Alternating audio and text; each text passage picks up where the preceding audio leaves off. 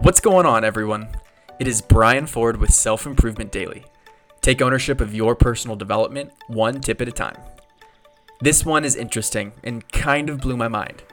The conventions we use limit our ability to think, and words are at the root of it. So if we change the words, we violate the conventions and can explore new ideas.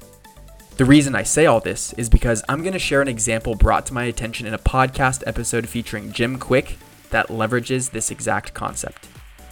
Typically, we ask the question, How smart are you? or How smart are they?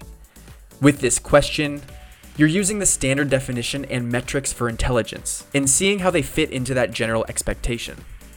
Someone might respond by referencing their IQ or talking through a time when they thought they were clever or creative.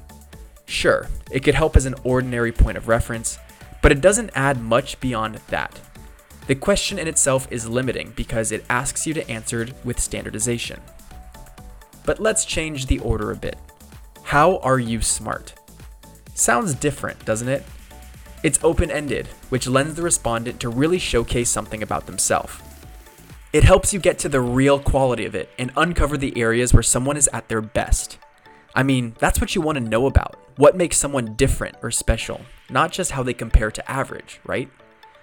The same goes for our internal messaging, and it piggybacks off of Albert Einstein's famous quote Everybody is a genius, but if you judge a goldfish by its ability to climb a tree, it's going to live its whole life believing it's stupid. Don't fall for it, and don't ask yourself the question, How smart am I? Ask yourself the question, How am I smart? That's where you should be spending your time and attention. Thanks for listening, and share this with someone you think is uniquely smart. I'll see you next time on Self Improvement Daily.